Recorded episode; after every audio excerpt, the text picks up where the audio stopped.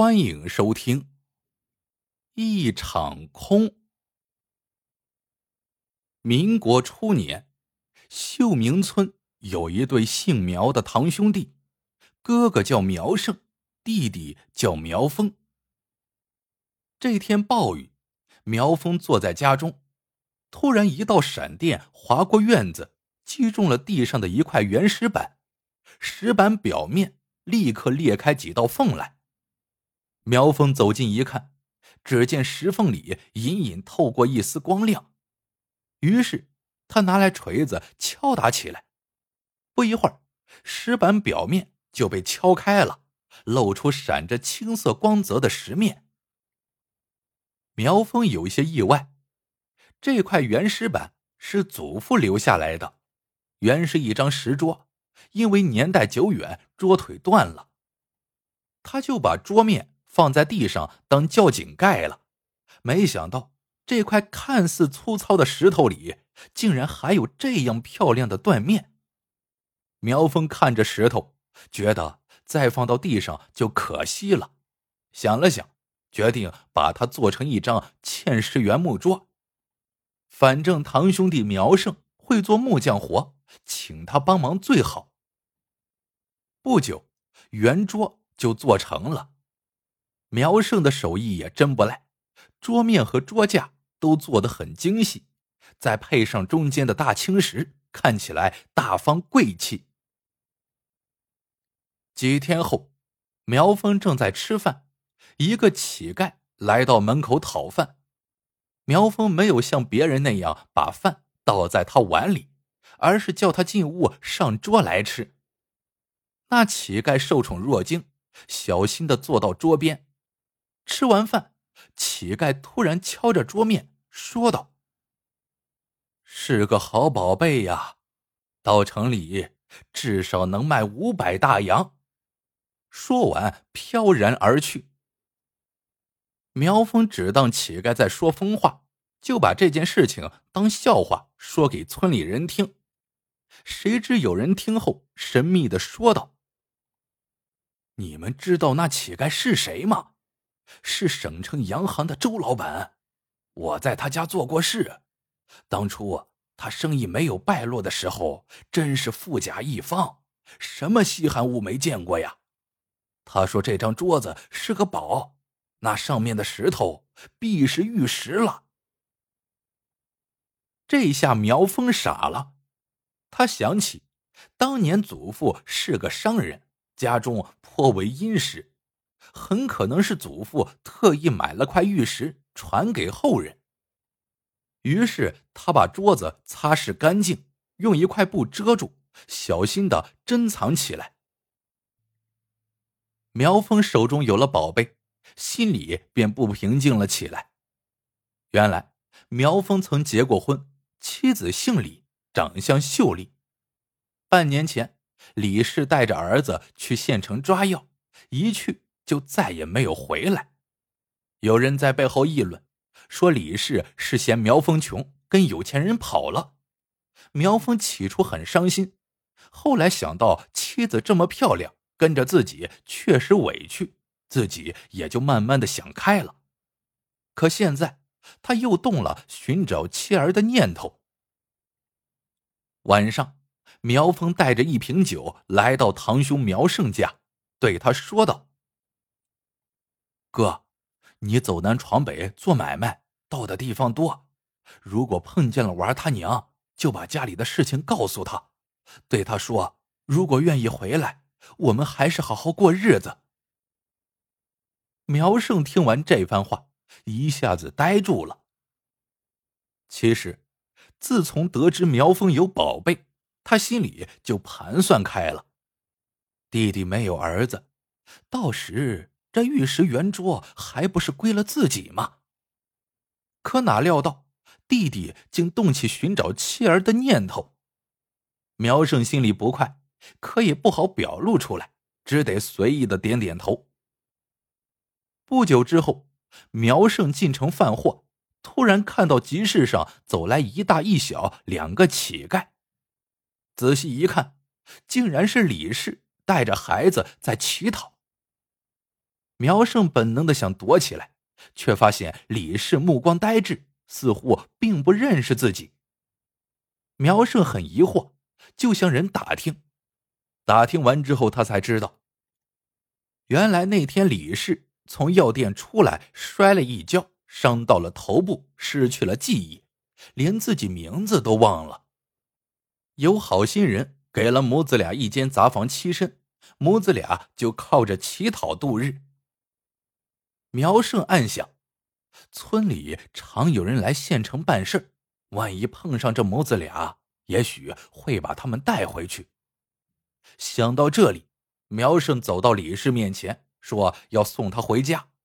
李氏问他是谁，苗胜道：“我是你哥呀，我现在带你去找苗峰。”听到“苗峰”两个字，李氏的眼里放出了光彩。只觉得这名字有一种说不出的亲切感，于是忙点点头，抱起儿子就跟着苗胜走。苗胜雇了辆马车，带着李氏母子向省城方向赶去。他心想，一定要把他们送得远远的，让苗峰再也找不到。来到省城，苗胜不知把李氏往哪里送，想来想去。觉得省城里大户人家多，一定需要用人，于是就走到一家宅门前，刚好里面出来一个体态发福的女人。苗胜忙问她要不要女佣，女人打量了他们一眼，说道：“我家是缺佣人，可是这女的看着精神不好，还有这个孩子，是不是也要带在身边？”苗胜忙道。他什么事情都能做，只要一口饭吃，不要一分工钱。女人这才点点头。于是苗胜告诉李氏，苗峰就在里面。李氏听了，高兴的抱着孩子进去了。办完这件事，苗胜才放心的回村。他也知道这件事情办的有些缺德，但又想到当年祖父偏心，去世前分家。把值钱的器物都留给了苗峰的父亲，自己父亲只分得了三间空荡荡的老屋。现在自己只不过是把应得的东西拿回来而已。苗胜回到村里，听说苗峰因为一直找不到妻子，整天酗酒度日，村里人都说，这样下去，苗峰恐怕支撑不了多久了。一天。苗胜从家里出来，突然看到村里的寡妇雪花扶着苗峰进了屋，又倒水，又给他洗脸擦身。苗胜暗暗吃了一惊，苗峰什么时候被这寡妇给盯上了？苗胜的妻子秦氏似乎早知道这件事情，他小声对苗胜道：“我看雪花老实忠厚，对堂弟又细心，咱们啊。”不如找媒人帮他们撮合撮合。苗胜一听，差点叫出声来。自己好不容易才把李氏送走，哪能让苗峰再娶一个女人？这雪花分明就是冲着他家的玉石圆桌来的。于是他厉声呵斥妻子：“别人家的事儿你少管。”渐渐的，雪花往苗峰家越跑越勤。苗峰的精神也一天天的好了起来。苗胜见状，不由得百爪挠心，暗生歹意。这一天，秦氏带着孩子回娘家了，苗胜便备下一桌酒菜，叫苗峰来自己家喝酒。苗峰却红着脸对苗胜道：“哥，我已经戒酒了，雪花不让我喝了。”苗峰道：“今天。”一定得喝，你知道吗？你嫂子已经去向雪花提亲了。今天咱们就提前喝你的喜酒。苗峰听后脸更红了。哥，你对我太好了，我敬你一杯。说完，端起酒杯一饮而尽。就这样，兄弟二人推杯换盏的喝了起来。不知不觉间，苗峰有些醉了，就趴在桌上睡了起来。苗胜见状，忙把早已准备好的桐油倒在屋里，然后把煤油灯打倒，自己急忙走出屋子，躲在了后边的茅房。不一会儿，屋里燃起了熊熊大火。附近人家听到动静，都跑来救火。苗胜装作刚从茅房出来的样子，见状就呼天抢地的喊了起来：“不得了了！我兄弟苗峰还在里边呢，也许是喝醉了，打翻了油灯。大家快救火呀！”大家听说里边还有人，更着急了起来。可是因为屋里倒满了桐油，火苗呼呼的窜得老高了，不一会儿屋顶都烧起来了，根本没办法施救。苗胜假装要往里冲，被人死死的拉住了。不到半个时辰，苗胜家的三间老屋已被烧得片瓦不留。火渐渐熄灭之后，苗胜走到里面一看，苗峰早就被烧死了。苗胜的房子烧了之后，没有地方可住，村里人都劝他：“你就住你堂弟苗峰家吧，他如今走了，又没有后人，财产自然归你了。”苗胜要的就是这句话，苗峰的房子归了他，房子里的东西自然也归他了。至于自家烧掉的房子，反正也破旧了，烧了就烧了吧。苗胜当下就搬到了苗峰家里，他抚摸着那张玉石圆桌，心里感慨万千。经历了这么多波折，这宝贝总算是到手了。苗胜守着宝贝，也没心思干活了。不久之后，就动起了卖玉石桌的念头。消息传开之后，从城里来了一个收藏家，他来到苗胜家。揭开圆桌上的布罩，不禁赞道：“真是好东西呀！”接着就问苗胜要卖多少钱。苗胜想起那个乞丐说过的话，就说：“最少要八百大洋。”收藏家却说：“我做买卖讲求诚信，不愿欺人。这样珍贵的东西，给你一千大洋吧。”说完，把一只装满银元的箱子递给苗胜，然后叫人把圆桌抬上车去。苗胜赶紧问收藏家：“这桌面究竟是什么玉，这样值钱？”收藏家摇头道：“你弄错了，圆桌的桌面确实是青玉，可质地普通，并不值钱。值钱的。”是圆桌外围的木架和桌腿，用的是上等的紫檀木。前清时，紫檀乃皇室专用，民间很少见到。此树需几百年才能够长成，明清两代早已伐尽，现在已见不到成年的木材，因此弥足珍贵。苗胜听完。仿佛晴天霹雳，他发疯似的来到自家焚毁的那片废墟，翻找了好一阵子，终于找到了一根烧黑的木桩。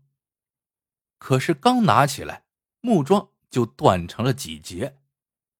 这时地上露出了一块铁片，苗生拿起来一看，只见上面写道：“于年前下南洋购得紫檀两柱。”然朝廷禁令，不敢善用，遂藏之于山野，传于吾辈后人。后面落款写着祖父的名字。苗胜看罢，禁不住对天大笑起来。原来，当初苗峰做圆桌的木材，就是苗胜从家里拿给他的。那时苗胜见自家正房中除了主梁，还立着两根无用的柱子。很是碍眼，就取下来一根。他切料的时候就感觉木质特别坚硬，但他也没在谁家见过这种木料，还以为只是一种好点的硬木罢了。哪想到这就是传说中高不可攀的紫檀呢！到此时，苗胜才明白祖父当年的良苦用心呐。自己的父亲和苗峰的父亲是亲兄弟，苗峰的父亲为人踏实，自己父亲却是个败家子。